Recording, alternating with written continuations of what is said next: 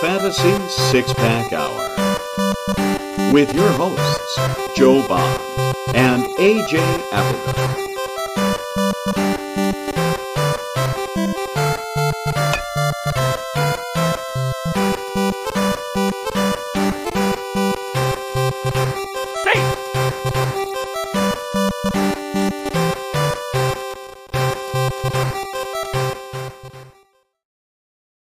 It's only a kick, a jump, a block. It's only a serve. It's only a tackle, a run. It's only for the fans. After all, it's only pressure. You got this. Adidas.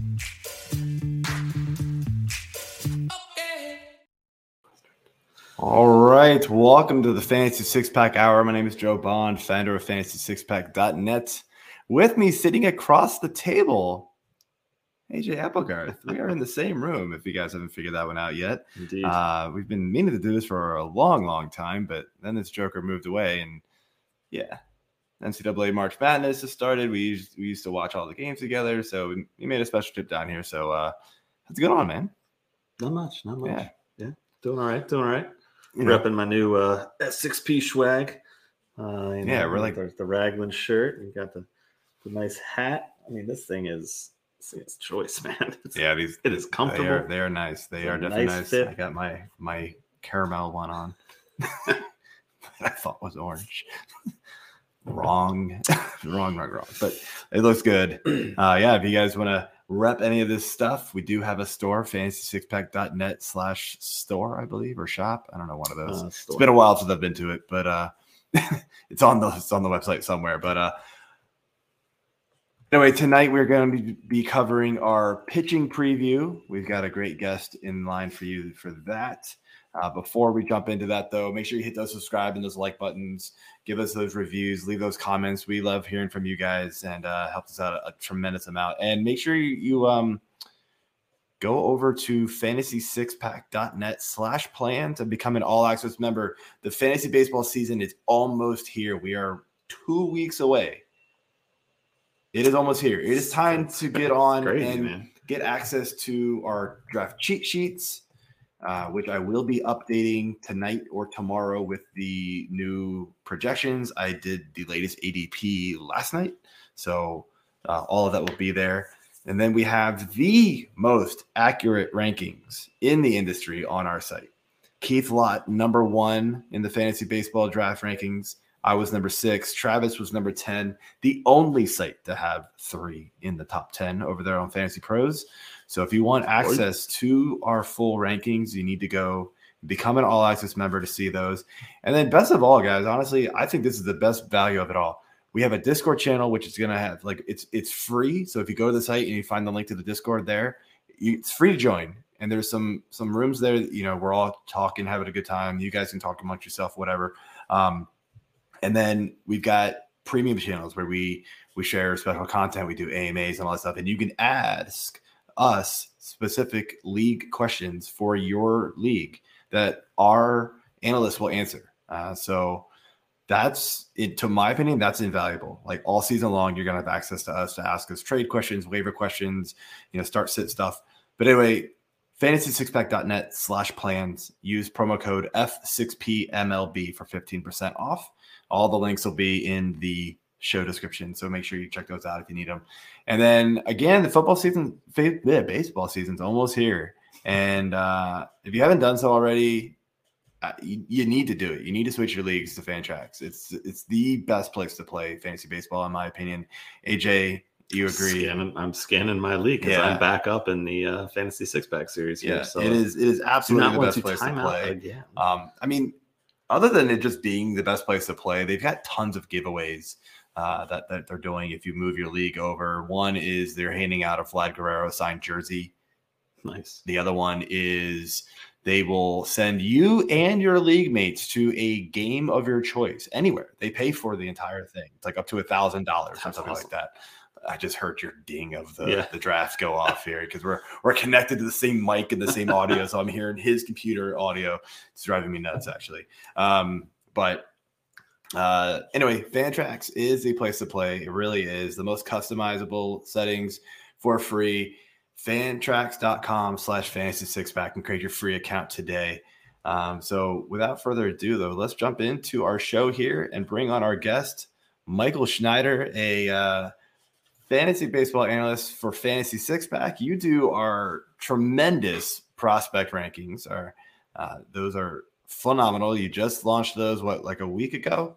Yeah, uh, for, yeah. for this year, the the you know the new crop, and uh, you'll be updating those all season long, along with some articles, uh, kind of sprinkled in to to give some updates as well. So, how you doing tonight, man? Great. How are you? Good, good. Doing well, doing well. Welcome aboard. Thanks. Uh, so we're going to be covering pitchers, but we should do our favorite segment first, and that is beer of the week. Mm, beer. All right, Michael, what you got for us tonight? You have a Guinness uh, Foreign Extra Stout and St. Patrick's Day tomorrow. Oh yeah, Hell yeah, man! That's the way to roll. that's why I'm. That's why I Sport got the the green. Sport the green for the uh, the Raglan here. Uh, I myself am drinking a, a local to Joe, uh, a place I've uh, been to as well. The Brookeville Beer Farm. Mhm. This is a limited edition. It's called Meadows Mist. It's a hazy IPA with Galaxy. Oops, sorry, Galaxy and Mosaic hops. I just Turn the moved- little spindle on my chair. Yep. Yeah, they squeak. Don't do that. Yeah. Duly noted. the things we learn when we record together. Uh, yeah, hazy IPA, Galaxy Mosaic. It's uh, it's pretty pretty tasty. Dave, we know. Oh, Thank thanks, Dave. We know. Yeah, you want to you want to come right here? Come sit Oh right no, here. no. Dave, Dave Eddie commenting that we look very cute sitting. next Plenty of room for you, so, uh, Dave. yeah, lean back. Your leg may have enough You- room, but I don't know if the camera has enough room. you and uh Oh, man, shots fired. in your baby belly. All right. Yeah. Um. All right. So I'm drinking a Kushwa. This is what you had on the show last week, I believe. Right. Yep. Uh, the you brought you brought me your your It's last strong one. Burn slow New England style triple IPA, and uh, it is definitely a triple IPA. It uh it tastes like a triple IPA. It's heavy. It's yeah. It's pungent. it's good. It's just it's very strong. This will be a slow sipper. Yes. Slower, and that's now I know where the name comes from. Oh yeah. Cheers, man. Cheers on camera. All right, so let's jump into things here, Michael. So we're going to start with starting pitching and then do some relievers at, at near the end. But with our starting pitching, uh, we're just going to ask a generic strategy question to start here, and you know, kind of what is your, you know, you're going into a draft, your your typical strategy for attacking the starting pitching position, um, and you know, I know you play a little bit on NFBC as well, so maybe kind of give us the difference for your pitching strategy when it comes to like you know your, your home league that's like that might be 12 teams and then like the NFB style NFBC style like 15 teamer and break it down that way. Well, I think in a in an NFBC style league, you, you really can't afford to get too far behind. Uh, so you so you have to make sure that, that you're taking three to four um, starting pitchers for every every ten rounds. Uh, whereas, like for example, I'm in the um, in the fantasy six pack, uh, 12 team league on on Fantrax, and in that league, I'm really focusing on on offense. I, I got two top starting pitchers and DeGrom and Woodruff. I got a couple up and comers and uh, Grayson Rodriguez and um, and and Brown on uh, the Astros, and as well as Liz- Luzardo. But um, I'm really keeping my start my starting pitching to a minimum in that league, focusing on offense, and gonna do a uh, planning to do a lot of streaming during the season, looking at matchups. Yeah, no, that make that makes sense. Um, you know, like I, I've been kind of doing the same thing. It, it feels like even even in the 15 team like NFBC stuff, I, I tend to go, you know, I want to get at least like one top end arm, at least one just like anchor, and then I might back it up with like maybe you know like a, a guy a tier or two later to kind of just get a solid foundation, and then I'm just I'm picking and choosing. You know, like I, I just try to find guys that aren't going to destroy my ratios Yeah. later as the draft goes on. Like that's always been a big bugaboo for me, especially in like the industry leagues, TGFBIs, and and and stuff like that. I I, I tend to go for like the high upside, you know, high strikeout guys, and then they just blow up, and my my ERA is in like four and a half, and I'm just like, all right, I'm, I'm out, Yeah. done. So you know, go. I tend to I tend to target you know a couple lockdown guys who I can totally trust the entire season, and then you know I I hope I can trust them all year long, but you know. The guys that I sprinkle in throughout the draft, I just try to go for ratios more more than anything. AJ, what, what you got? Yeah, that, that's kind of how I look at it too. I, I definitely like to have one strong anchor pitcher um, in, in the fantasy six pack series league. I you know I kind of got on the wrong end of the the first big run of pitching, um, but I still ended up with Woodruff, um, who was on my my list of you know those first couple tier guys I wanted to get. Um, so I ended up with him. I was happy with that. Um, you know, and then I got hit on the back end of another one. But you know, so I, I don't necessarily love my pitching there, but I kind of went hard on hitters. Um, really, what I'm looking for in that league, though, is is because it's roto. I'm looking for the Ks. I'm looking for the good ratios, um, and I like to. You know, we're talking about pitching in general, so starters and relievers. I like to load up on relievers um, depending on the league setup, because I'm not too worried about wins in most of my leagues anymore. Um, you know, we're doing the the QA three in in fan Quality appearance, Yeah. yeah, three. so which is, it- you know, quality starts is starting to go by the wayside now too. Um, so I I like finding those late flyer guys that you know when they get blown up, it can hurt you, but um, you know at the same time if it's if it's only one inning or you know two innings max, and they do well, then your ratios are right in line where they need to be. Um, as long as they can keep control down and you know keep the damage down. So it I, it seems like I'm different every every league I do. It depends on if it's points or or roto or whatnot. well, But, yeah, I think I think typically we're, Yeah. we're we're talking categories. Yeah, points Yeah. leagues is a completely different ball game, in, in my opinion. So, um, all right, moving on. All right. So speaking of number one guys here, this top tier or so, like I said, we got Cole, we got Burnes, we got Alcantara, Woodruff, Strider. etc. Yeah, just yeah. listed a This few is- names and stopped. these are the, the the usual suspects that we're seeing here. So, um, I, I mean, who's the top starting pitcher that you're most likely to draft uh, this year, and, and why, Michael? Well, I was in this very position yesterday in a draft championship um, that was in. It's the second round, the 18th pick overall, and no pitcher had been off the board. And I went back and forth with Cole and Burnes, and finally drafted uh, Cole. Uh, I just think he's the the the floor is is higher for him. He's um, just so, so steady. He's going to get the strikeouts. He's Yeah. had good health. Um, so, in, in my opinion, it, it's Cole. Dave, you hate pitchers. and uh, it, it was I was actually listening to, and it went up today, the On Deck Circle pod uh, with uh, Jason and Nick. Uh, Nick has this. We've heard all heard of like zero RB. He is legit doing zero pitcher, which is hilarious. It's bold it- strategy, Cotton. like, I'll see. I'll some see of the all- some of the pitchers he gets, like he's like, I will not take a pitcher in the first like eight or nine rounds, and you're like, whoa. But he still gets some solid arms because he slows his entire offense, and then and then he just then he can just go pitcher, pitcher, pitcher, pitcher, pitcher. And Yeah. he starts getting a bunch of those like middle tier guys, and like at the end, you're like, that's probably not going to work, but it's it's interesting to see. It's not the Um, worst idea I've seen. I Um, don't know if I'd say it's the best either, but yeah, Michael. So it's funny that you mentioned like the Cole and Burnes argument. Um, I know um, there's a there's a lot of people out there that are like, no, it's it's hands down, it's Burnes. Cole wasn't good last year or whatever. Like he, you know, it kind of regressed a little bit last year, and people were frustrated with him. I was I'm- early, but he was still solid. Yeah, I mean, late, just the so- strikeout numbers he gives you makes his overall value like it it carries him, Yeah. just enough to where it puts him over Burnes. Still, in my opinion, um, and it seems like you agree with that, Michael.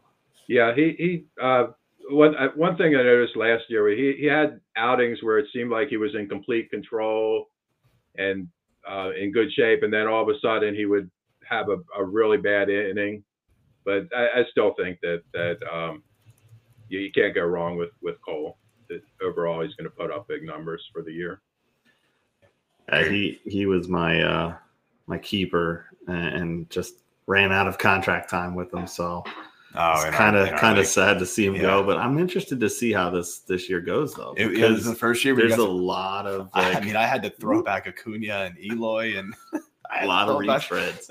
Next that year's going to be even more interesting. I was going through it, and there's a lot of other dudes who have the three, Yeah, and I'm like, this is fun. This is what I was waiting for. I knew Yeah. this would be the fun part. Um, so a guy that we specifically left off that SP1 conversation just, just a second ago is Jacob DeGrom. Now, I think we all agree that yes, he is an SP1 when he's on the field. The problem is, is he hasn't been on the field, right? He's pitched a total of 28 games in the last three seasons combined. How do you like what is your thought process on him in drafts? Like, are you just like, I'm out because he's still going? It's like in some cases, like fifth, sixth, seventh pitcher off the board. Like he's still going very, very high where you know that injury risk is also very high with him. Sure, sure. I the w- one draft that I've gotten him in this year. Well, actually, I've gotten him two two drafts. Well, the the first one was in a draft championship uh, where he was available in the third round, and I, I thought it, at that point it made sense to, to take him. Uh, and then I, I also drafted him in the fantasy six pack uh, draft where uh, we'll, we'll have a, a an injured list if he gets so if he Yeah. gets hurt, he can just put him on the injured list. yeah.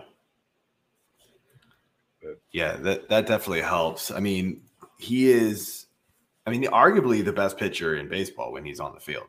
I mean, he's I, I don't think there's much of an argument. He, he yeah, is. I mean, he's Yeah. absolutely dominant when he when he's on the field. It's just um I know in a in a dynasty league that I'm in, my team's kind of crummy, and so I, I started the rebuild process last year, and I have had Degrom and sold him for like Volp and so some other like top top end prospects. I mean, I think I got like Volp and Corbin Carroll out of that trade. It was pretty phenomenal. Yeah. it was like okay. That's, Um, that's, that's so. I, I definitely pulled the trigger on that one, but I mean, it's tough. Like him and then Chris Sale, I sold this year too for a couple other top end prospects. I mean, those guys won me so many championships because I had Yeah. both of them. I mean, for the years they were just like utterly dominant. So it's just it's tough to for me. It's a tough pill to swallow to like draft him, almost knowing that the injury is coming at some point with him, and then you're just like, man, I just burnt my third round pick or fourth round pick at worst on a guy who might, you know, as of lately, he's got has given you what, not even ten starts in a season. That's that's that's the tough pill to swallow. So that's yeah. I have mm-hmm. passed on him and let somebody else jump on that possible grenade and taking some of these other guys who are not as good, but are going to be just fine and probably on the field more. Yeah, I, I mean it's it's crazy to think, you know, take his rookie year out of this, and then every year after that, so 2015 up till last year, there's only two years that he still hasn't been in the Cy Young voting. I mean, that's that says a lot, especially because you know with the last three years, he just hasn't played. So, uh, or I'm sorry, last two, but then no, yeah, three. Uh, 2020's in there, so that kind of, yeah. Yeah, he was still hurt, though. Negates it a little bit. Yeah, but he was But still yeah, hurt. he was still. but you know 20 2018 2019 he wins the cy young uh, you know he leads the leagues in strikeouts at 90 uh, 19 uh, leads the league in era and, and 18 i mean 255 and then 1.7 i mean 1.7 era that is unheard of i feel like. And yeah, that was that was pretty even bad. That was guys that year. that are getting into the twos at this point which there i don't think there's many. I mean low threes i feel like is is good now. So i'm also uh, on board with just letting him letting him go somewhere else and uh and just taking my luck somewhere else so um two guys who i think i'd take before him maybe But or also in that conversation of injury. kind of in the now. same yeah same uh same category here one uh, you know his former teammate mr max scherzer and uh last year's cy young winner justin verlander i mean when are the wheels going to fall off of these guys? Former teammates both cy young both solid pitchers throughout their careers. Is it is this the year? Is this the year that they just fall flat it's Kaley Cuoco for Priceline. Ready to go to your happy place for a happy price? Well, why didn't you say so? Just download the Priceline app right now and save up to 60% on hotels. So, whether it's Cousin Kevin's Kazoo concert in Kansas City, go Kevin, or Becky's Bachelorette Bash in Bermuda, you never have to miss a trip ever again. So, download the Priceline app today. Your savings are waiting. Go to your happy place for a happy price. Go to your happy price, Priceline. Well, Ver- Verlander had a, a spring training game. I think it was. I think ye- it was yesterday where he looked completely dominant. Um, I think he had eight strikeouts. He- Tom Brady of yeah, 40 years old. I, I mean, is that it? Is that what you got? You just got to marry a supermodel, and then you're like, yeah, you were in swimsuit editions for years, and They do know how to stay Ow. young. now I, now I, now I get to look at you in person. Um, I don't know. Sorry to interrupt, Michael, but that that that had to be said. The Tom Brady reference. It's the models. I don't know. yeah. I mean, they're, they're both so so smart and they they re- really um, just very very tough and just, just seem to will sometimes just will themselves to to success. I mean, so where are you? Are you okay targeting these guys at their ADP, or uh, you know, do you do you see if you know? Are, are you okay jumping a little earlier than ADP to get one of them? I, I haven't not gotten much, much this year. I had I got uh, Scherzer in, in one one draft where I thought he went late. That was a, back back in November. I think it was in the fifth round. Um, and um, I haven't got any any shares of, of Verlander uh, this year. Um, it's just been, been more uh, been um, focused on on um, Woodruff has been the the guy that I've really been targeting targeting this year. Yeah, Yeah, the uh, uh, I'll tell you the the cheat sheet um, doesn't like them as much as the ADP does. So I have not gotten very many shares of either one. Um, so, and I guess maybe it's you know some of the projections, maybe build in some of the possible possible regression with with age and injuries and things like that. It does like Scherzer a lot more, so he might. If I do get one, it would probably be him. Um, my gut tells me though Verlander is probably the one to go after more. Just like he's just he was so damn good last year. Like where it's crazy to think that you know you're talking about crazy ERAs. 1.75 last year. I mean, he did. He pulled to He the did it. grom. he, Like, that was did it. Like that was, and he did it at 39. That's absolutely insane to, to think about. So, um, I think both of these guys are ultimately going to be fine. Um, he just, I mean, it is always in the back of your mind, like was when, when will it, when last will it fall off? And, 37. and now I, 229. I'm of the, I'm of the mindset where I'd rather be a year too early in not buying in than a year too late. Like I don't want to I don't want to take the risk on a on a 40-year-old pitcher um that early in a draft where I know there's other guys going around him who could be very very good and productive Yeah. and then all of a sudden like oh he's not very good and then you look at it like oh well we should have saw that coming he was 40 like Why did I think this was going to not be this way? that that's kind of my thought process there but yeah.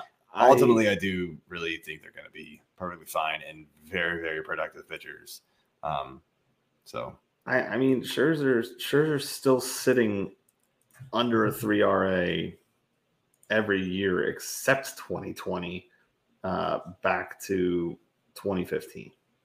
Um, let's say he's been Uh, having like random injury problems he's too been like getting, he's got little ticky tack things that It's almost crop like almost Kershaw every type year. thing, I mean, he's only he pitched 145 and a third last year. Yep. Um, 2021, obviously, he was out a lot. Uh, only had 68 and a third. So, yeah, I mean, he's kind of like he hasn't pitched 200 innings since 18.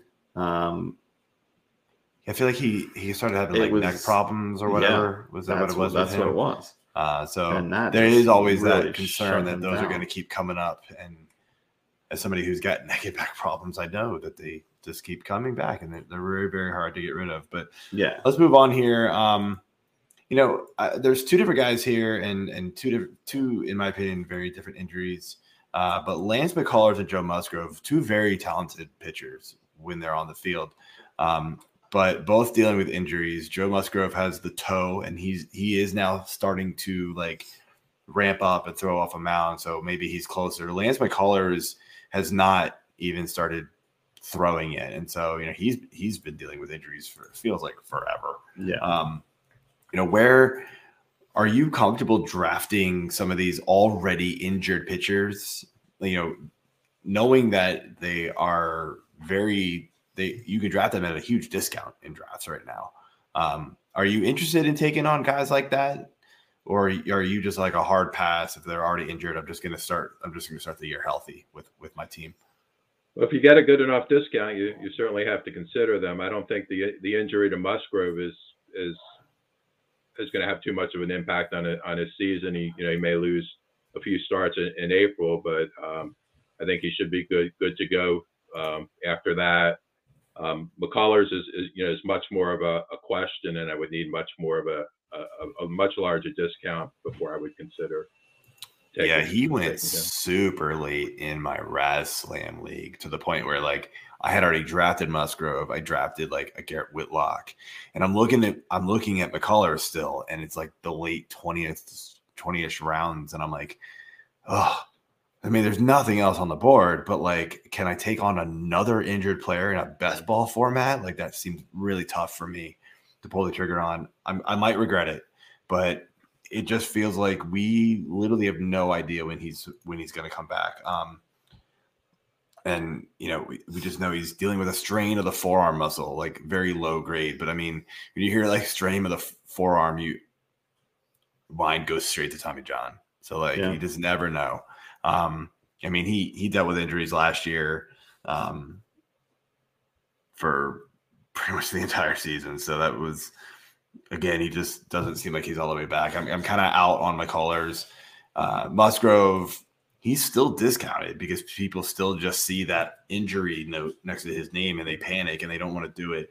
But uh, I'm much more inclined to draft him. The only worry, and I and I want to get your thought on this, is like it is his plant foot toe. So you wonder, like, he could he like totally re-aggravate that, you know, very easily in a game if he just like steps Yeah. wrong or slips or something like that, and then we're you know he's right back on the IL or something.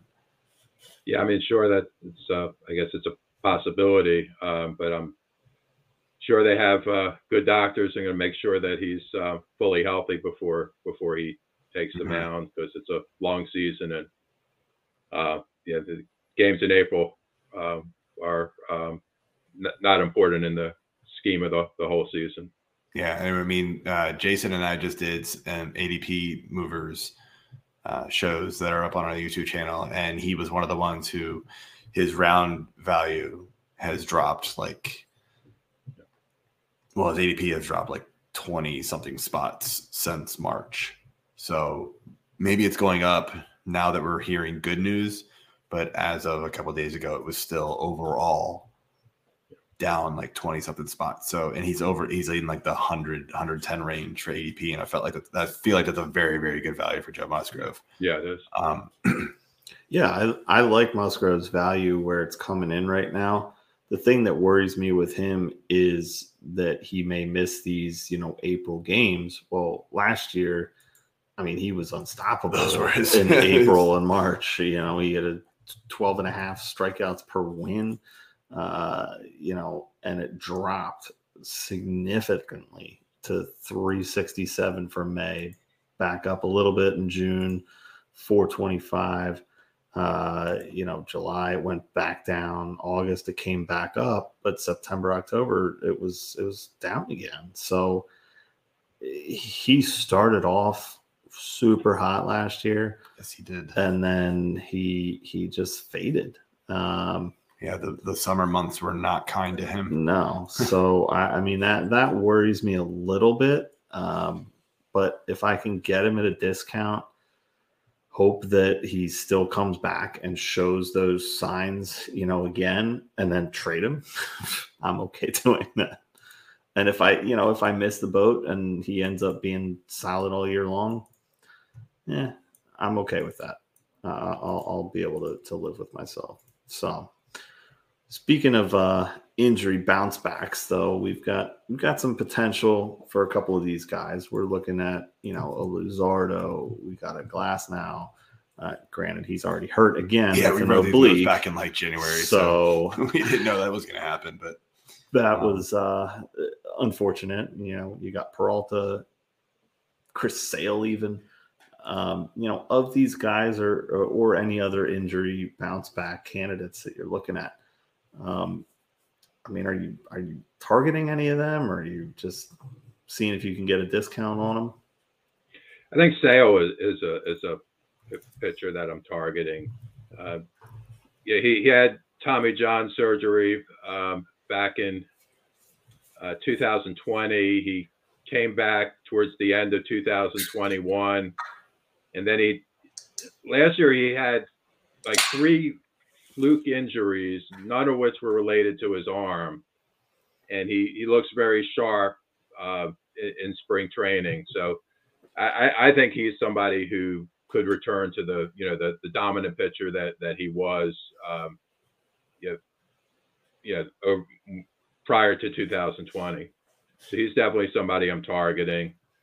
Uh, Luzardo is, is is another pitcher that I think is um, is very interesting. He was a a top prospect who really when he reached the majors he struggled for the first couple years, got traded to his hometown Marlins and um, really pitched pretty well last year, although he didn't get a whole lot of wins to show for it.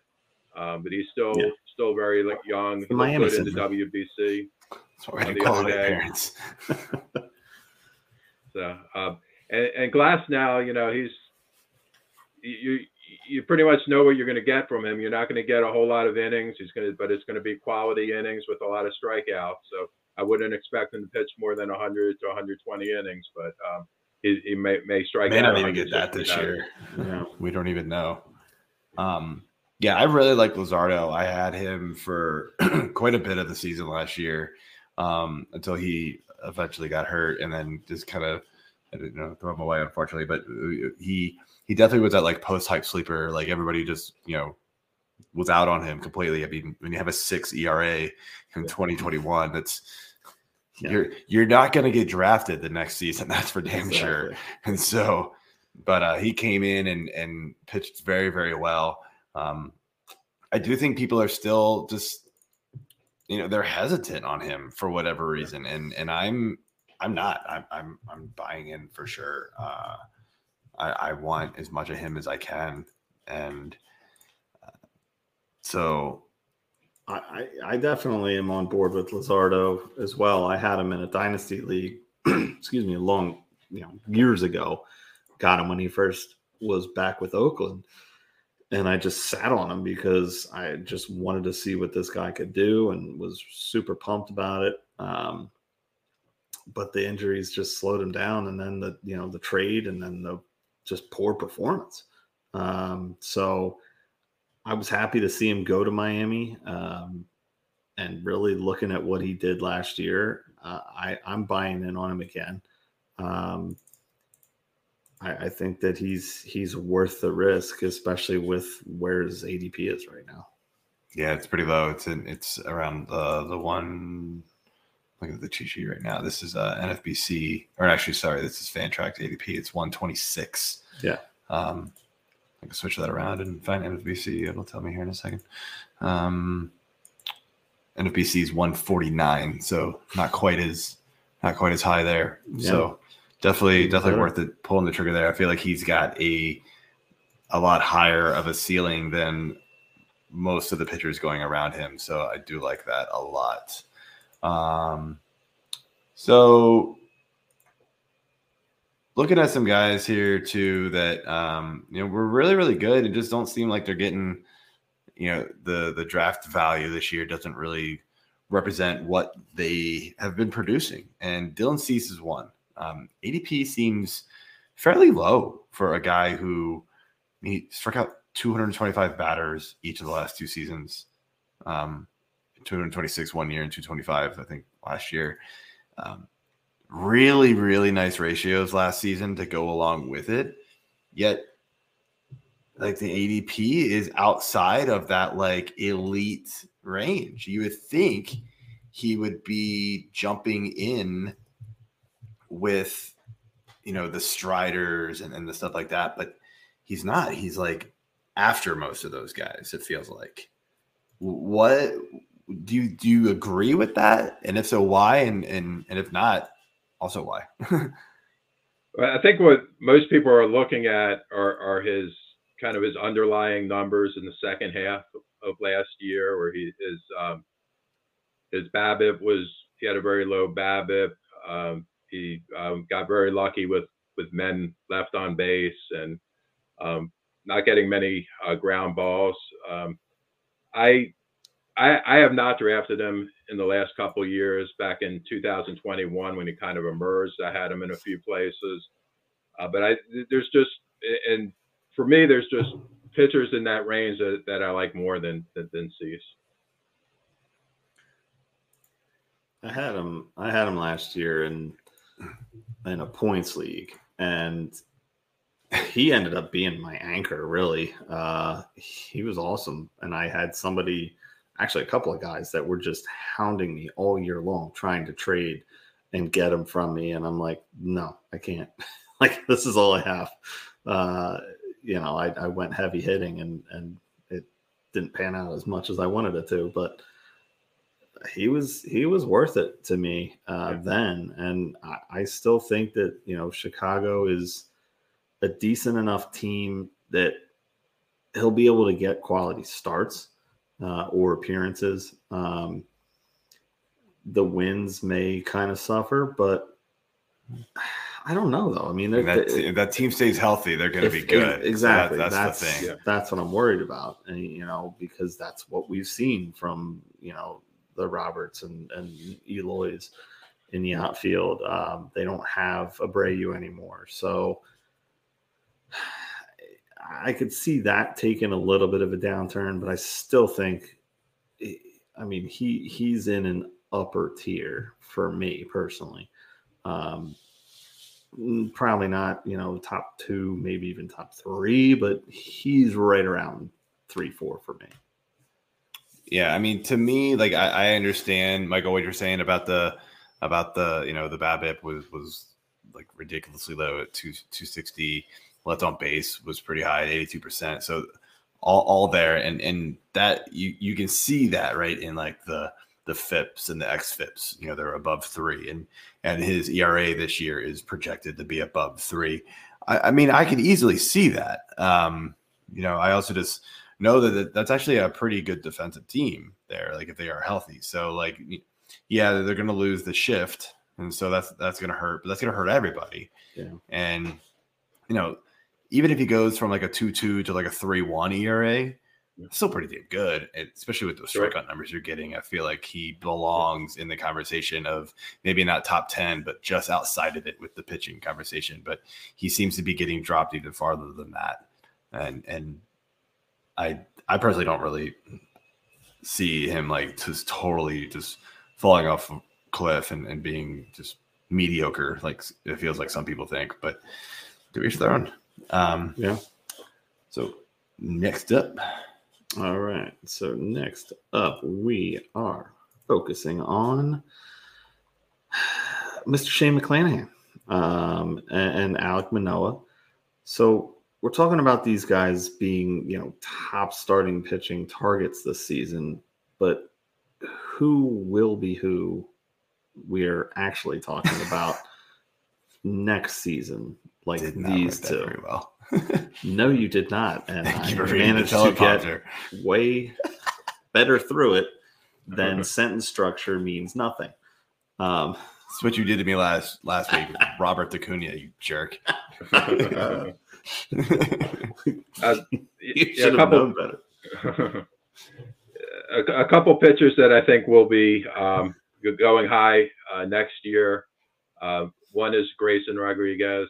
Uh, he's Yep. yet to make his major league debut, but he, he should be starting the year with the Orioles, and um, he, he's ju- just has everything you look for in a in a pitching prospect. Uh, he's got four above average pitches and um, good command, and uh, he, he's he's ready. And um, it, you know, this this year I think it's just a question of how many innings the Orioles are going to let him pitch. Mhm. Yeah. But I, I think um, ne- next year he'll he'll he'll be um, going in the in, in the top hundred, I think. And uh, the other guy I would mention is, is Hunter Brown on the the Astros. Uh, I, I think he he's another guy who looks like he's ready to emerge as a as a top starter. Definitely gonna get his chance with McCullers. Yeah. Yeah. on on the uh, on the injured list to start the year, most likely. Um, yeah, no, I, I like I like both of those names, and clearly, O's fans here, uh, we we like to hear Grayson Rodriguez talk. Something interesting, and and this is off script, so uh, tell me to screw off if you don't want to answer it. But um, you mentioned, you know, you mentioning like kind of prospect guys and the, the limited innings. Are those guys that you will target in drafts? Uh, you know, expecting them to pitch well when they're in there, and then you're just gonna you'll figure it out when they finally get shut down, or like willing to kind of eat the weeks where they, you know, they get their start skipped or whatever, or do you just avoid them because you don't want that headache of having to deal with the the innings limit? Again, I think you, you got to look at, at what type of league you're in. I, I drafted both uh, Grayson Rodriguez and, and Hunter Brown in the in the fantasy six pack league uh, Okay. because um um in that league we have an innings an, um, innings limit that, that we have to focus on. Right. Um, Yeah. So um, yeah, I can afford to to have a couple pitchers if they give quality innings, but um, are, are limited. Uh, whereas in, in an NFBC uh, format, I'm probably discounting them more than um, where, where I'm not going to be in a position where I'm going to be be getting them a whole lot. Okay. No, no, fair enough. Yeah, I know in like in our like AJ and I play in in in the in the original fantasy six pack league. It's like a couple of fans and and now a bunch of uh, analysts from the site, and it's head to head categories, and so they're nice. Those, those pitchers can be very good for you, like during the season, and they'll get you to the playoffs. And then it's like once you hit the playoffs, they could get shut down, and then it's just kind of like, well, crap. Now what do I do? So they're tough to they're tough to roster in those leagues too um, even though we don't have an innings limit per se. Um, it's just they're just they're not there to get you the championship, but they got you to the playoffs, and that, that's tough to that's tough to deal with as well. So Yeah. um, let's dig a little deeper here, though. You know, we, we've talked about the ceases and and you know the Coles and the Burnes and all that kind of stuff. Dig a little deeper here, and you know, there's some very young, talented pitchers who are going a little bit later, um, have had small sample size, uh, and but mostly successful. uh, some names that just popped in my head when I was writing this question. You know, Tristan McKenzie. Um, his last year was good. Years before that, kind of not so much. But George Kirby, Hunter Greene, Nick Lodolo, those types of players. Um, who do you who, do you like targeting those types of players that the sample size of success is small and expecting it to just get better, or, or do you want more established guys, especially at that range of the draft? like last year, McKenzie was a guy that I had quite a bit um, because he was going late Swing, like, and, not at all. I- Yeah. uh, yeah, I, I thought that um, yeah he was a especially in that organization. Um, it, Cleveland's great with with pitchers, and um, he uh, he was really good in in the minors. Um, Mhm. He was, but like at his at, at his last year's price, I liked him quite a bit, but I don't like him too much uh, this year at, at his price now. Uh, yeah, the Lodolo is, is a guy that I, I think has the potential to be very good, but that you know that pitching in a in a hitter's park with not a great offense, so, so you have to take that into consideration. Um, Hunter Greene is is um, kind of a, a very he can be uh, very spectacular, but he, he can also be inconsistent. Um, sometimes his, he loses his command. Um, so I, find other people are reaching for him um, earlier than I would want to take him. And um, I, I haven't got too many shares of, of Kirby either. Uh, I, I, I, I do like him, but um, I, I, I'm kind of concerned about how many innings he's, he's going to pitch as, as well. Yeah, uh, of these guys, I I feel like I'm the most comfortable with McKenzie. Um, maybe followed by Greene. Lodolo burned me last year because I grabbed him and then he was terrible and I dropped him and then he started lighting things up a little bit. So Thank you for that drop, You're- by the way. you're welcome. I, I won the league with him. Yep, yep. it was all part of my master plan Yes. to uh, have you win again. Uh, not really, but how many, how um, many was that? three, three. Every year we've done it. Nah, no, no, no, no. no, Not dude, that league's first- been going on forever. Oh yeah, yeah, yeah. Oh, this, yeah, yeah, no, no mind. Um, so I don't know. I, I, the Chicago or Chicago, the Cincy thing does kind of scare me with the ballpark, um, and because I saw it last, uh, you know, last year, but I, I do have like a sneaky liking for Lodolo. I, I don't know. Maybe he's going to be like that weird, you know, can't quit this guy sort of thing for me Mhm. for this year. Got to think Um, players that I go like, damn it, I yeah, just like Why do I do this myself every time. um, but Lane Thomas. yeah, so my, my guilty pleasure in super deep leagues. yeah, and I think the, the the safest bet out of this is is Tristan. Um, you know, It's also the most expensive, unfortunately. Well, yeah, but I yeah, I like him too. The the, the stuff is there, but Yeah. he, he will cost you quite a bit.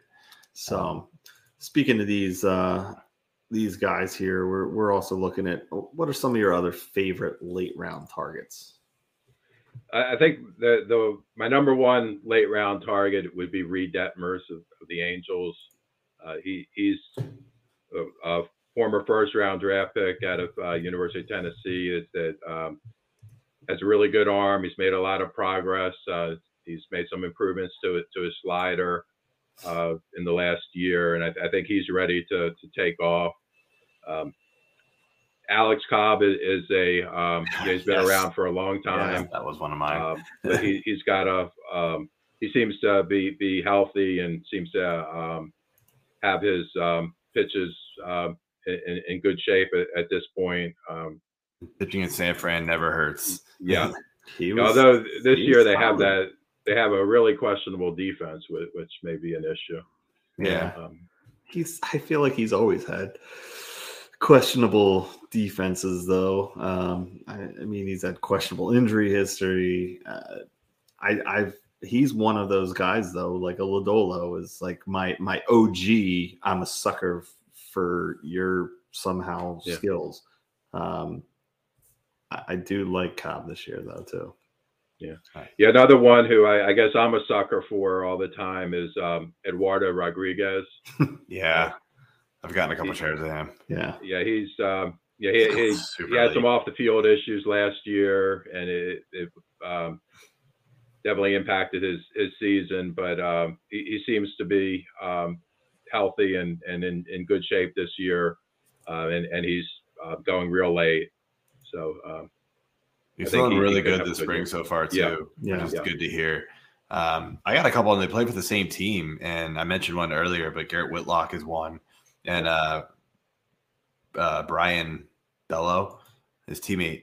Um, I know Bello didn't really, you know, show signs of being a good pitcher last year. Uh, he had a couple games here and there, but overall, it wasn't a very good, a good season for him. But um, I like, I like his skill set. I think he can be really, really good, and he's basically free in drafts like your standard drafts. He's he's going free in NFBC, obviously deeper deeper rosters, deeper leagues in general. But um, those are both guys that I think can be very very productive for you, especially at the cost that you uh, that they that they will cost you there.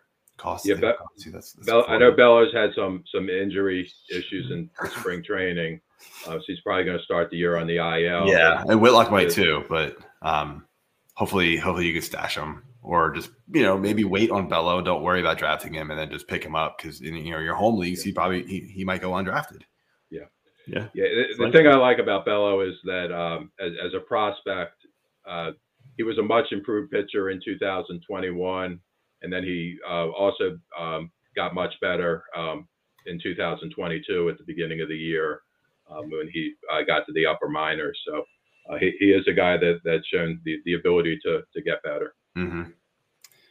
Um, All right. Let's well, move on to relief pitching yeah, here. that's all we So- for starters, so- got a got a few questions here for relief pitchers, and um, start again with your with your strategy for the you know when we say relief pitchers, I guess we'll we'll just go with the standard saves, like not saves holds, not things like that. I know those are becoming a little more trendy, and I prefer them, but Yeah. just just go with like the closer strategy. How do you target? or when you enter a draft what is what is your mindset going in maybe it doesn't always work but you know this is what i want to do uh, what do you what do you think there I, I normally try to get one of the top top closers, and um, I typically will will have two closers in, in, in the top ten. Uh, Oh, doesn't okay. always work um, some out, but uh, yeah, I, I've I've been been burned uh, where um, I, I didn't have closers, and uh, either spend all your money in Fab on yeah trying to get closers, or in a in a draft championship, you you're basically stuck and uh, you just fall you find yourself dropping in the standings. yeah it, it is tough um and i agree with you especially in those those large field uh you know nfbc leagues or any league that has fab in general getting top guys there so you're not chasing saves Yeah. all year long um, is a safe way to go and it's probably you know it, it is a good draft strategy um, i look at it this way though in my opinion you're probably not winning with that strategy because then it forces you to pass on so much other talent Yeah. the way you're going to win those large field tournaments is maybe drafting one anchor closer, you know, probably in the top 10 ish, right? I think we can all agree. Uh, Yeah. Pressly, Helsley range ish is probably like the, the, the spot where everybody's going. That's kind of like where we really feel safe. Everybody above them is good. Um, and then maybe after that, there's always some question marks but you kind of have to luck into one, right?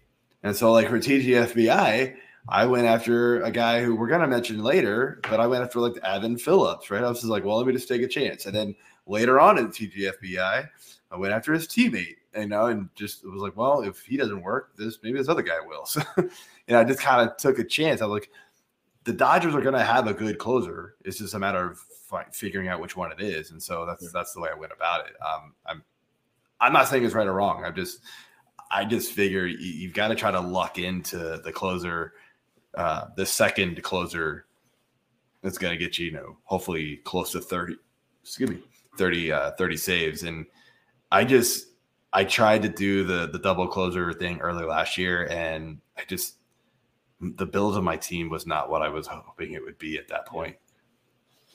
Yeah, Yeah, there- yeah. No matter what you do, there's an opportunity cost to your. Yeah, Yeah.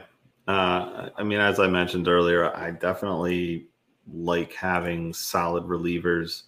Um, but that doesn't necessarily mean I need to go after, you know, two, three top closers.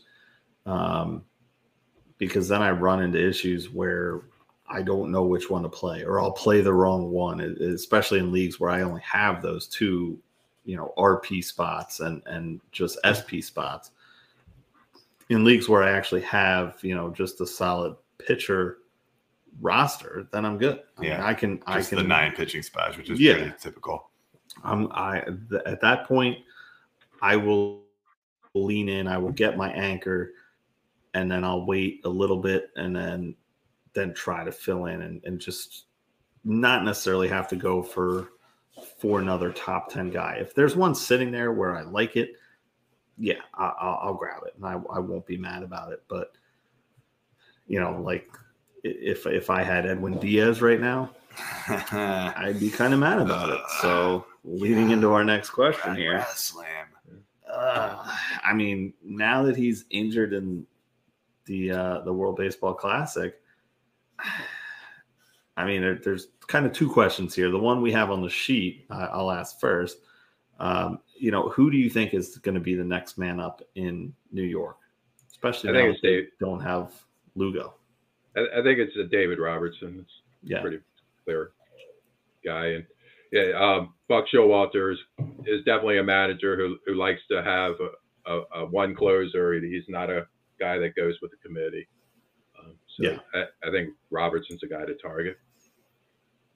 Yeah, I, uh, I got burned by that pretty bad. I uh, I had I had Diaz and Raslam, and I, I'm my strategy in Raslam is different from a lot of people. I will actually target closers early because I do think there is a lot of value in closers that people don't really realize. And you know, everybody just looks at the innings pitch points and thinks, oh, that's what that's what you got to go after. You got to go after the starters, but relievers actually have a lot of value there, especially especially the really really good ones. yeah. Um, so I got the best. and I forgot that I drafted him. the best. And and the injury happened last night. And I was like, oh, whatever. Blah, blah, blah, and woke up this morning and was like, oh, wait a minute. Crap. But I I I wasn't back up. Like it, my pick had already passed before the injury. And I woke up this morning and of course Robertson and Ottavino both gone within like an hour of the No injury. time. They were like the next two picks. And I was just like, Yeah. of course. I mean, So I took Brooks Raley, Rally, or whatever his name is, just because I'm in round like 38 right now and I don't have anybody else on the board. So it's just like, sure, he'll probably get dropped in the first very the very first fab run there.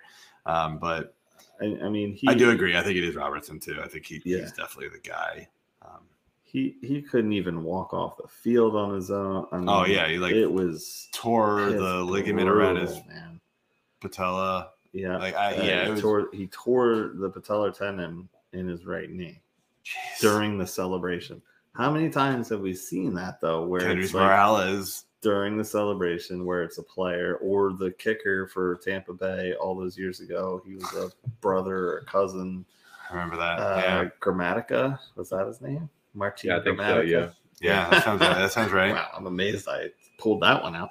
um, but the second question here is total sidebar on, on this, but do you think this will have an effect on the WBC and whether or not like they're going to keep playing it and sending guys? I mean, I know it's pretty much voluntary, right, for the guys to decide if They they're going to play or not. I don't have to. So, you know, could this be something where, you know, this is going to affect contracts for for MLB, and you know, you can't skateboard uh, or do reckless skiing sports or whatever written into your contract. Obviously, that's a little more, you know, in depth. But do you think this has any bearing on the WBC and whether or not people will a want to play or b, you know, if if it will continue in Or if general? teams are going to let them. Well, Yeah. yeah. Yeah, I think that's a bigger question. It, it seems like the, the players uh, really are enthusiastic about it. You know, it's Yeah. more a question of whether the, the, the teams um, start to put a limit on it. Um, yeah, I You know, saw that. I saw a great quote, and I don't remember who it was on Twitter that said it, and because a lot of people were asking that exact same question, AJ. Yeah. And this guy was like, "Look, I'm going to put it to rest right now. Paul George for the Olympic basketball team broke his leg in practice, and there are still tons of players who would drop everything and go play." play. Yeah. Yeah. for the Olympic basketball team. So like it, it, the injuries are going to happen. It sucks, obviously, um, but I mean, it, it could have happened in spring training. It could have. Yeah. I mean, he probably did, like bouncing up and down, and you know, Well, yeah, you're not celebrating a spring training win. Like, no. But yeah, that was a hell of a seven game, seven inning game. I, I do wonder. I do wonder if they find a way to change the schedule of it so that it's not right up against the start of the season type of thing. And so Yeah, like if somebody does get hurt, they've got time to recover Oh, and- from it. But I don't know when that at- would be. I mean, are you going to do it in I mean- December? Because where the hell? I mean, yeah. You'd have you're to, gonna like, you're gonna do it in either domed stadiums. yeah, I mean, there's enough of them around. I mean, look where they're playing right now, Arizona. Um, you know, I know they played there. Um, just yeah. they I mean, can it- they can. I think the find- scheduling. I think scheduling would be something that that will get Yeah. looked at for sure with with it. Um, you know, I always think it's funny, like hockey with the with the World Championships and stuff, and like the Olympics. Yeah. they uh, or not the They- Olympics. No, yeah, No, they- yeah, the they Olympics, like, stop play. They basically Yeah. are just like, okay, well, everybody they, go to their they countries. did. I don't. Yeah. But I mean, this kind of thing, like, I don't think it's going to go anywhere. I really don't. Like, it, I personally don't watch it for whatever reason. I just don't. Um, but it's, I see feel the highlights. and It's exciting. Yeah, I, I, I You know, a lot of the, the times are not normally very. uh, No. no, they're not, and and that's that's part of it too. Like, if they can get it in, see the problem with it going Yeah. into Garrick, my our friend Garrick here, I believe Oh. MLB clubs will start banning playing in the World Baseball Classic unless it's a star that has more power that could demand they be allowed to do so. Yeah, I mean, there probably will be I mean, more it's gonna be discussions. Like, what is it? The is it a ten and ten? Is that what it's called? Where they play for a team for X amount? Because Scherzer was one of them when before he traded. Like he got you have ten years of service or whatever with the same club, and then you get to pick your. Oh, trade destination or Oh, man, something. it's been a while since I've since I- I've heard that. I don't I don't remember exactly, Yeah. but yeah, But like um, that, that's could that could be that, could, be, the- one of those power players there. Great, great, great point, Gary. Yeah, so- Um, All right, so Well- let's well- move it on here. Um, closer that I, I think is is very interesting to discuss this year is Josh Hader. You know, obviously for years he was the hands down best closer in baseball. Um, strikeouts were crazy high, ratios were unbelievable, just racked up the saves. Every time he went in, you were like, game over. Yeah. This is done. Last year was a completely different story with him. He struggled hard, ended up getting traded. It there was some signs of like, okay, maybe it was just like a little bump in the road, but it wasn't all smooth sailing even when he got traded to San Diego. What is your thoughts on Hader? Because he's still going as like a top three, four reliever off the boards. he, he had such a strange year last year where he the first half of the year he was completely dominant. He was, He was the as, same as guy. good, yeah. as good as ever. Then he had about a six week stretch where he was terrible. I, I think he I believe his he, he had a baby who had may have had some health issues during Yeah. that time. I, I heard that. yeah. um, and, and he got traded it in the middle of that. And but he bounced back. The, the last He month he was dominant again. Yep. And then in the playoffs he was really good. Uh, so Until San Diego decided not to use him Yeah, against yeah. Bryce Harper. yeah, Hello, World Series. Sorry. Pulling the Buck Showalter move and not That's putting right. in Britton when they should have Yeah. and lost the game. is what he Yeah, well. Never gonna see if uh, the the Mets bring up Britton back. yeah, they're talking about it. I heard that. Yeah. Might have to. Yeah, but I, I'm I'm I'm drafting Hader this year. I I think it would be different if he kind of struggled throughout the year, but he, to me he, was hi- himself except for that six week stretch where he was awful. Yeah, once I dug in, like I, I have, I have Hader in in one league. It's a, it's a dynasty league, and so I I, like.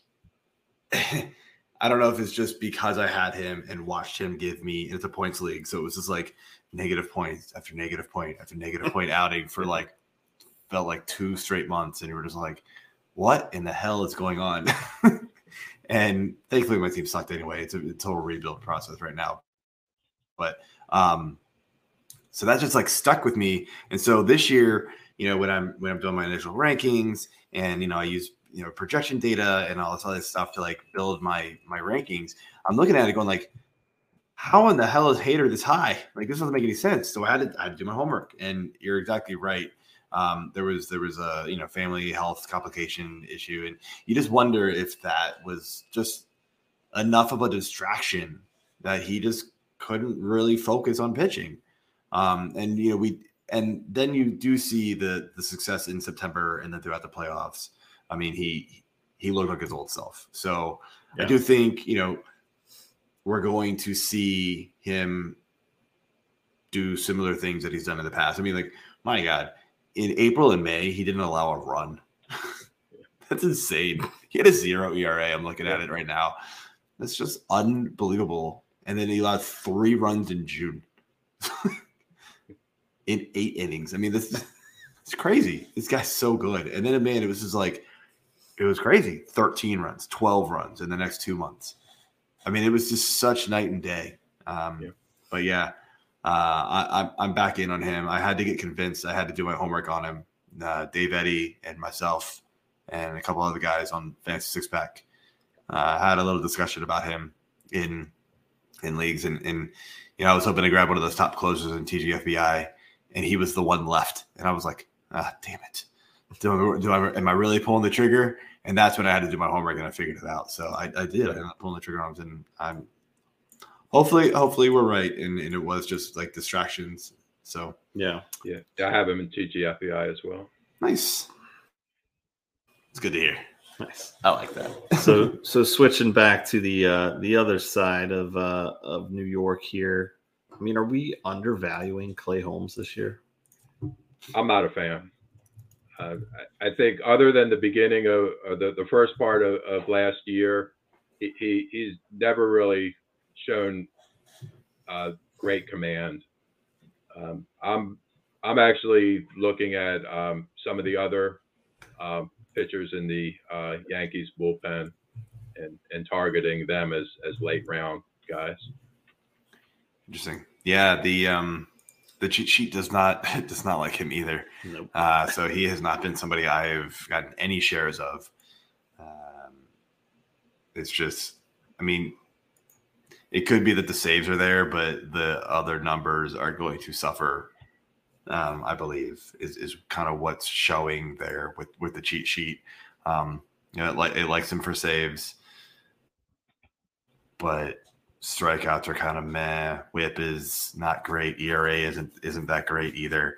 Um, I mean, he could prove us wrong for sure. He's Yeah. still, you know, he, he's 29. I mean, sometimes you see pitchers figure it out as they get to that age. It's, you know, like you talk about hitters, 26, 27, 28. Sometimes pitchers, it takes them till their 30s to figure it out. Like it's just Yeah. weird.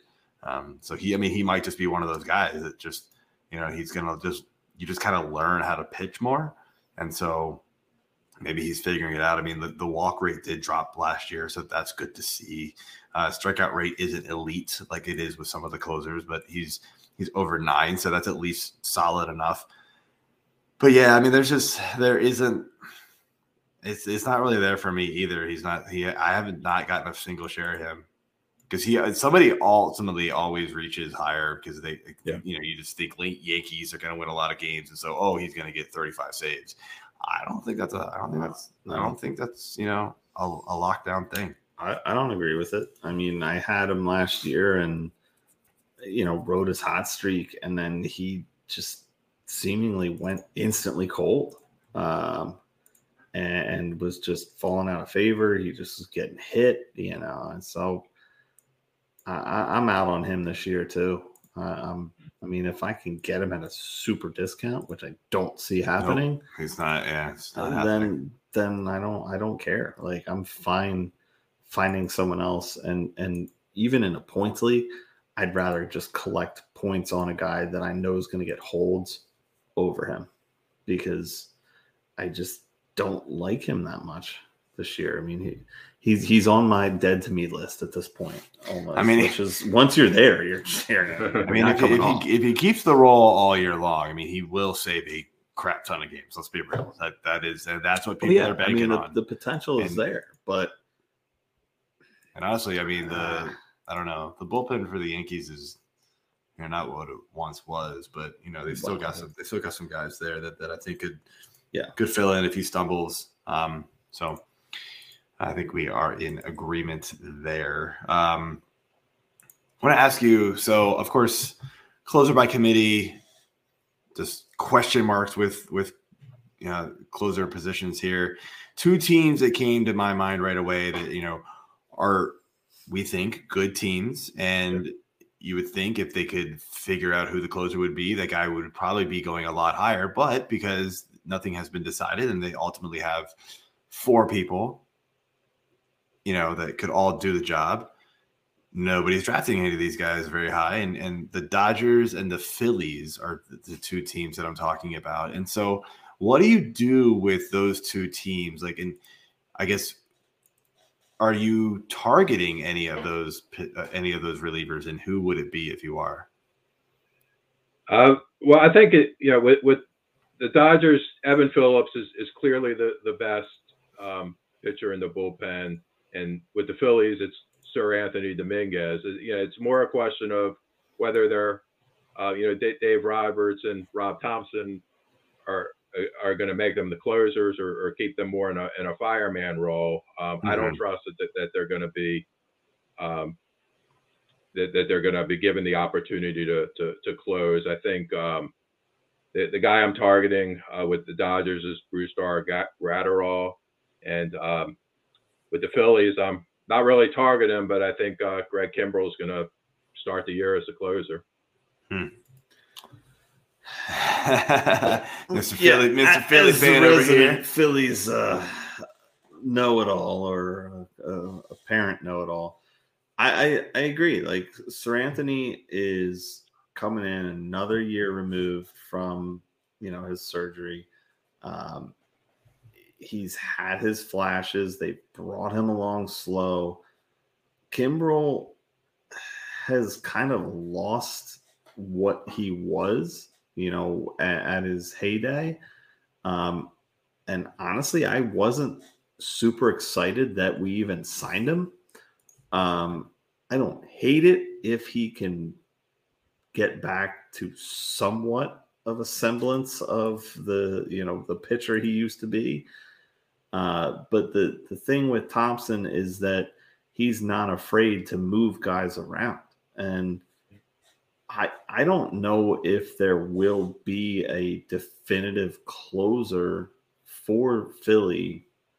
I mean, he's got two You lefties know, and two righties I, between I think Soto, Kimbrel, Alvarado, and Dominguez. Like, yeah, he can he can he's just going to mix and and, match. It could very well be that. I think all all four of those guys are really going to be valuable. Um, maybe not as valuable as a lockdown closer uh, or, or you know a, a QA guy that you're going to be able to get a bunch of holds out of or whatnot. I think both well both sets of these guys, uh, you know, Seranthony and and Kimbrel, and then Alvarado and Soto are going to potentially have you know a decent amount of saves and holds um, as the season goes on i think if somebody can clearly separate themselves then thompson's going to give him a shot and, and he's going to he's going to you know ride the hot hand. Um, Just, But- just for uh, just to let you know, I've got Kimbrel and Dominguez back to back in my rankings with Kimbrel one spot ahead of him, ahead of Dominguez. I mean, I don't, I don't, I don't necessarily disagree with the the rankings component of it because of the name value um, that comes with it. But I, I just grabbed Soto in fantasy six pack series because Seranthony was Well, gone and and Kimbrel was too, gone, so and I was like doesn't matter. looking at who I wanted to grab, and I grabbed him. I was like, all right, fine, I'll take this. But I, I think with you know Dodgers, I agree it's Phillips. Um, Phillies is it's it's harder to gauge right now, but as the season goes along, I think if you have it's probably going to be a combination of uh, you know Kimbrel a- and I think Soto. I think Seranthony could be one of those better as a setup guy than a closer type deal. Um, but we'll see. We'll see. So to finish things off here, Michael, uh, you know, I know you you like to try to grab your, your closers early, but if you miss and and you have to pivot your your strategy, who are some later round uh, relievers that you're targeting for maybe some cheap saves? Some of the guys are um, Adbert Alzolay with the Cubs. Uh, I mentioned Brusdar Graterol with the, the Dodgers. Mhm. Um, Jonathan Loáisiga with the the, the uh, Yankees. Um, Domingo Acevedo with the Athletics.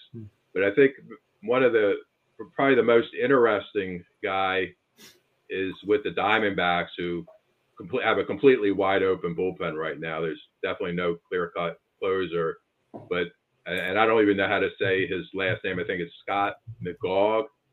He's 33 years old. His only major league experience was um, 6.2 innings uh, with the in 2015 with the Marlins, where he had a, a 9.45 ERA and a 2.40 WHIP.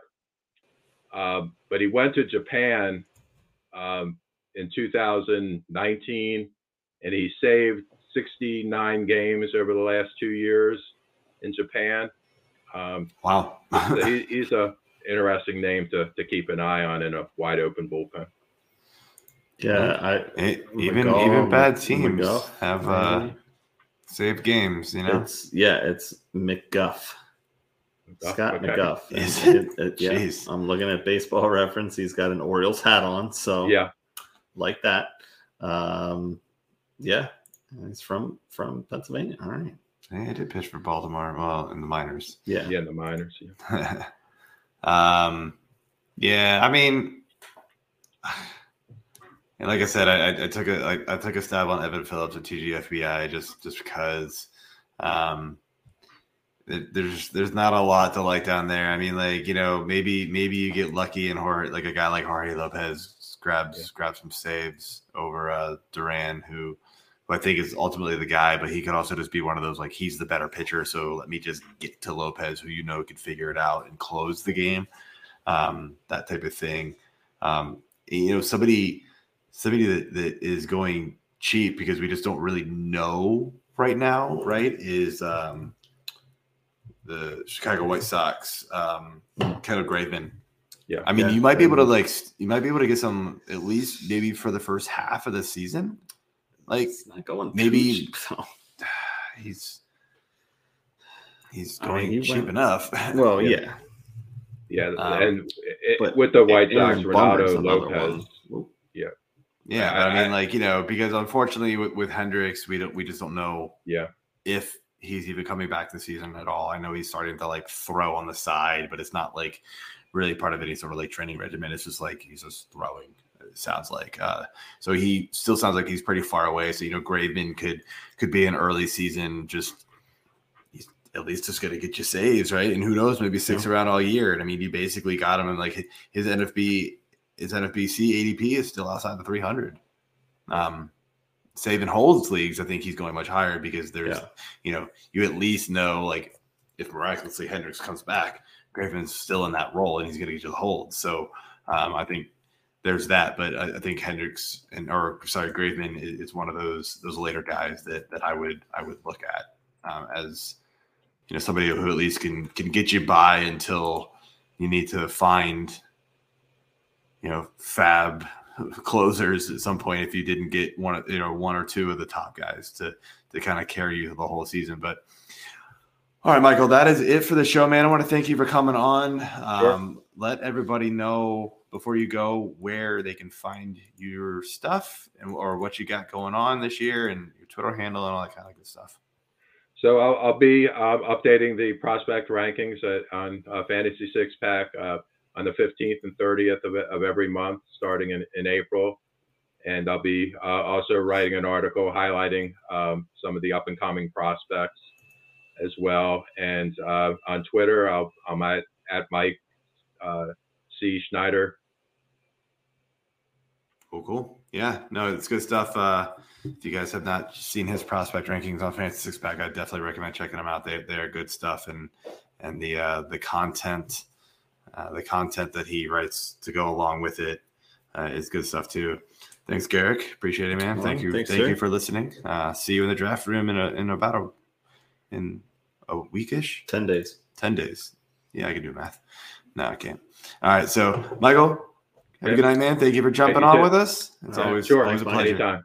Thanks. See you, man. All right, so that is it. It does it does feel weird, like not talking at least toward the camera, but there's really no way to like no good. We tried to do this differently so that we were like side by side, but man, the echo with the mics was just like atrocious, and it was Wasn't it's not going to work. Um, you you you only want to hear our voice once, not not two or three times. so, um, but yeah, no, this was fun, man. Hopefully, we can figure out how to do this again. Absolutely. Um, Monthly thing. Doubtful. My wife does not want you sleeping on our couch on Thursday nights every month. No. Neither do you.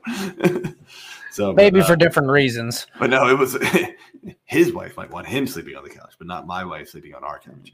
Um, but no, it's kind of cool. Like we, you know, we get to put the, the stuff here. Like you know, you see all those like shows on on the different networks and stuff like that, and they have all their like stuff on the table. So it's kind of cool and uh, really, really cool. AJ got me the the Jobu. Uh, it's not even. It's not. A, it's not a.